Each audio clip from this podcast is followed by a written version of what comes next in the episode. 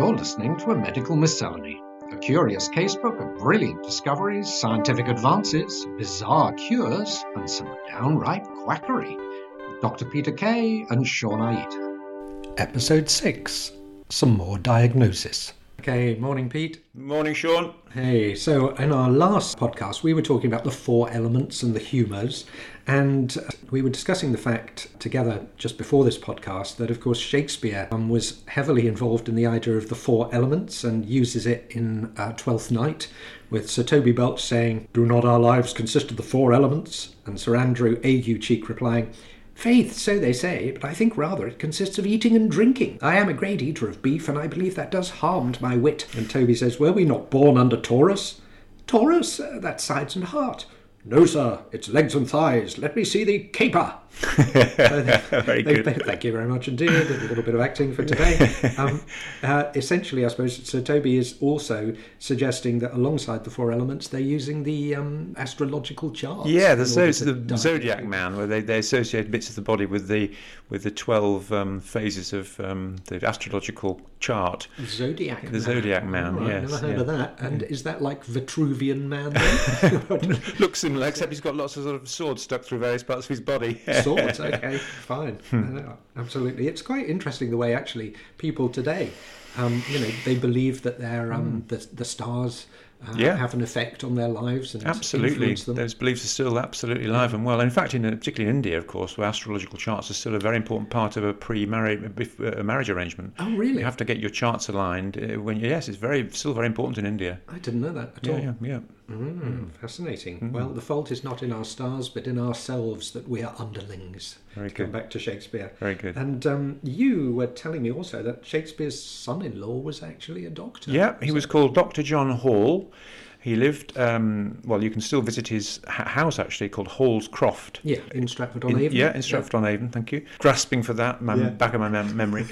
and he, yeah, I've been there. It's a lovely, worth a visit. Very interesting. Uh, but anyway, as far as we know, he never actually treated Shakespeare. But he, yes, he was. Um, he, he- there's a very fam- a very good play called The Herb Garden about him and his Ah, wife, yes. uh, Yes, which I've we saw, yeah. which is good. Um, but anyway, Shakespeare, uh, yeah, he didn't treat Shakespeare, but what he did was he collected up all his best cases, what he thought it was were his best cases. So he wrote a book, it published a few years after he died. Yeah. He called it Select Observations, which Right. basically was all his eminent patients and famous cases. And, and what he was doing was saying, you know, aren't I good, really? This is how I treated this, and this is how I treated that. Yeah. Um, and he, you know, he went around on horseback, sometimes for 40 miles to visit a patient. Yeah. And he was invited to go to London, but he said, "No, I don't. want to. I'll stay stay around here. Thanks Stick very much." But he was he was quite eminent, and he was a contemporary of William Harvey.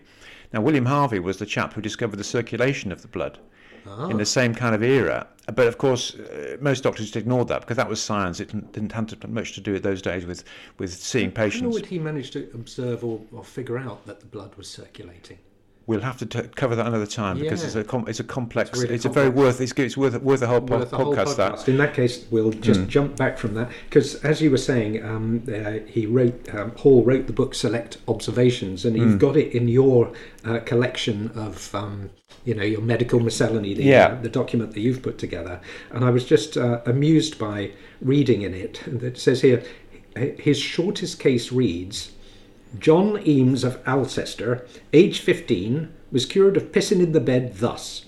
The windpipe of a cock dried and made into a powder, and with Crocus martis given in a raw egg every morning. Which was presumably enough to stop anybody wetting the bed, isn't it? You'd never wetted it again if somebody great gave having you your acting voice reading reading the parts. This is brilliant. This, this is great. Um, yeah, and um, at that time, of course, as we were saying earlier, they didn't know what was going on inside the body. It was all guesswork. This Yes, rebalancing yes. him. So one of the ways they guessed was to take some urine from a patient in a, a, glass jar, which is called a matula, but of course Really? it also known as a piss pot. Right. And what they would do was take it. They, the doctor didn't need to see the patient. They would send the jar around to the doctor's house and say, "Look, he's just produced this. What do you think?" And so it was called uroscopy. It's called diagnosing somebody by their urine. It was called uroscopy. Of course, it was a load of nonsense, but doctors got very, very sort of pontificating about what, what, what was definitely the matter and what they should do. And actually, if you think about it, it was win-win for doctors because if somebody comes and you look at it and say, oh, they're very seriously ill, Yeah, yeah. I don't think they're going to make it, but I recommend this, and you send them back with this medicine, Yeah. well, if it works, you're, you're a genius, and if it doesn't, you say, well, I thought he was going to die anyway from, from the urine, so you can't really lose on that on that basis.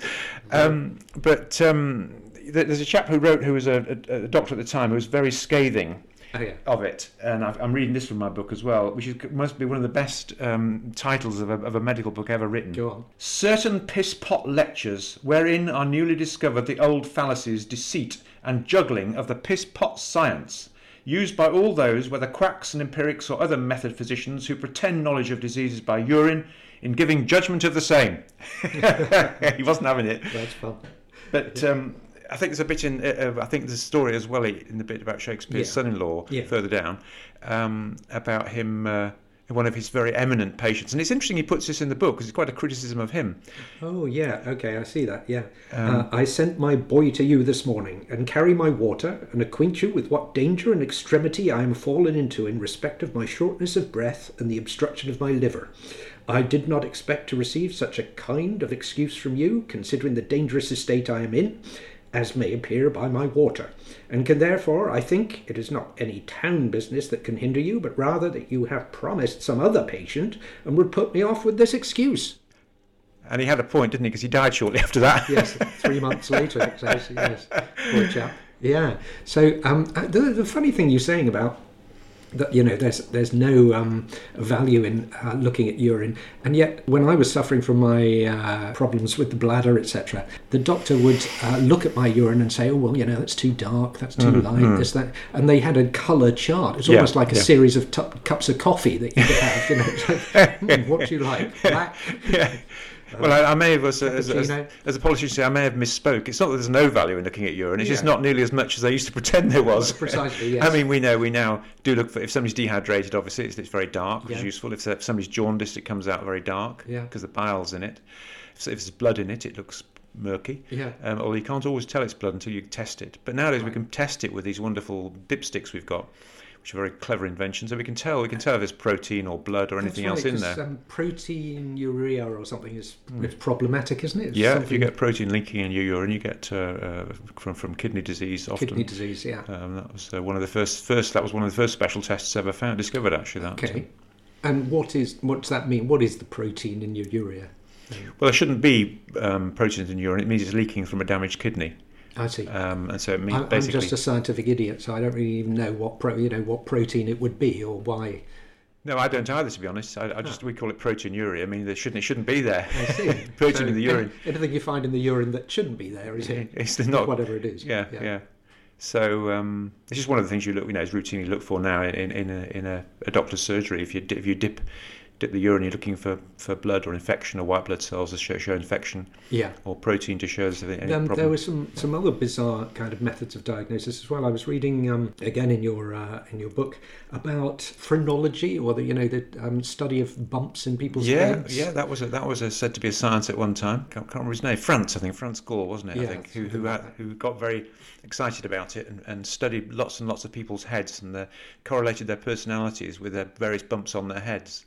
And it became it became a rage. It became a real, you know. I think some quite eminent, uh, famous people had their Yes. bumps read Yes, by him. Yes, that's right. Yeah. yeah. Um, and of course, you know, from from our point of point of view nowadays, it sounds a lot of nonsense. But actually, in a way, he was onto something because we still we now, you know, years later discovered, centuries later, we discovered this thing called localization of the brain. So parts of the brain we now know do control certain things, like there's a speech area and there's, Okay. you know, certain parts of the brain do are related to certain things. So in a way, he was onto something. It's an interesting one, isn't it? The idea that the brain has particular areas that it controls, because aren't there people who completely confound that? There there are cases of um, somebody who barely had a brain Yes, at all yeah, and that- still was functioning perfectly normally, or hydrocephalus. Yeah, or there, there is a of- case like that. Yes, I'd forgotten that. That was um, a man who, uh, I think a Frenchman, who was living a pretty normal life, Yes. working and raising a family, and had a, a brain scan for some reason and was discovered to have a, a huge area of fluid in the middle of his brain. The Yeah. actual brain tissue was compressed around the edges of his skull. Uh, and yet was still living a pretty normal life. So it just shows how what it's called what we call brain plasticity. If you if it happens slowly and gradually, as it had with him, because he'd had a, a hydrocephalus as a child, Right. and then it, see, they thought it had been cured, so but clearly it was still initially Okay. all, all the way through his life until it presented with him.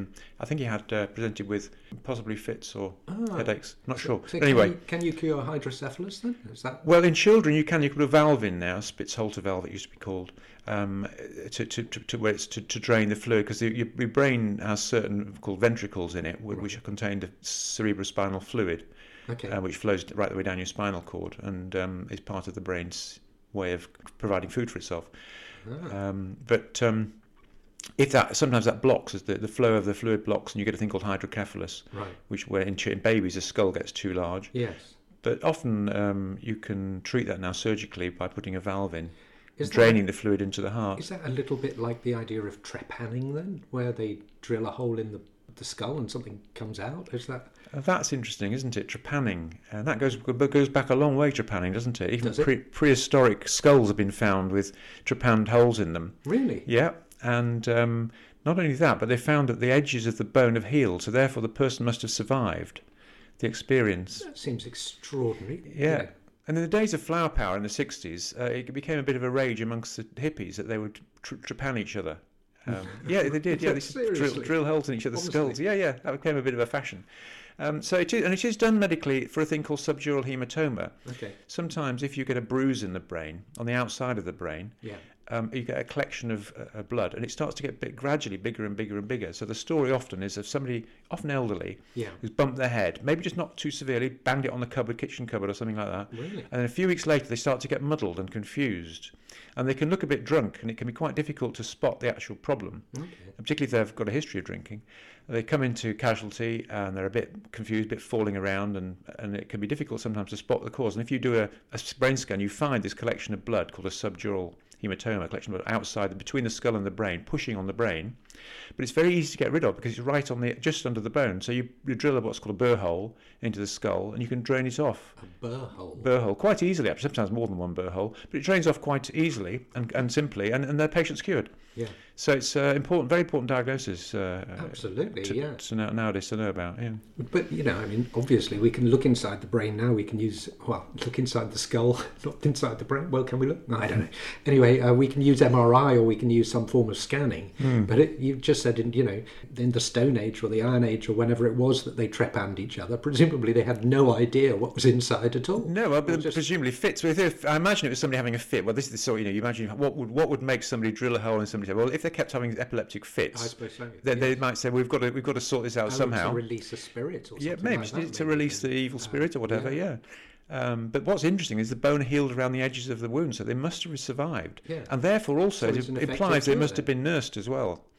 Oh, and looked after. obviously. Uh, but if you if you have a hole in your skull, surely infection and anything can get into Well, no, because the skin the skin heals up over it, over top of it, so you don't actually need the bone doesn't link together again, does Not necessarily. Some people have a gap in their skulls. If you think about babies when they're first born, they have fontanelles, which is a hole uh, Yeah. before the skull's fused. Various different parts, plates of the skull are fused. I always found that puzzling. That idea of the baby's skull being able to yeah. Yeah, expand. Yeah, and they have a little soft spot, don't they, with babies when they, they, they cough? You can see the top of their scalp bulging Oh, out. Yeah. yeah. Whoops! He's just knocked his microphone over. That just it shows the, funny noise there. the level of professionalism is just astonishing in this room today. Uh, we've, Well, yeah. I'm still in the kitchen, so we're still in the kitchen. We're still we're doing pretty well. Uh, it, and each episode is uh, like 25 pence uh, in uh, funding for it. So, uh, yeah, we spend a lot of money on this show. Highly valuable. Okay, and in fact, we are reaching very close towards the end of our 15 minutes there, Pete. God, these time, these 15, 15 minutes Diagnose this again. zip yeah. by. Well, we must get back to the blood circulation another time. Blood circulation is interesting, yeah. Mm. I certainly want to know about that. Till tomorrow. Farewell. Join us next time for a discussion about the blood.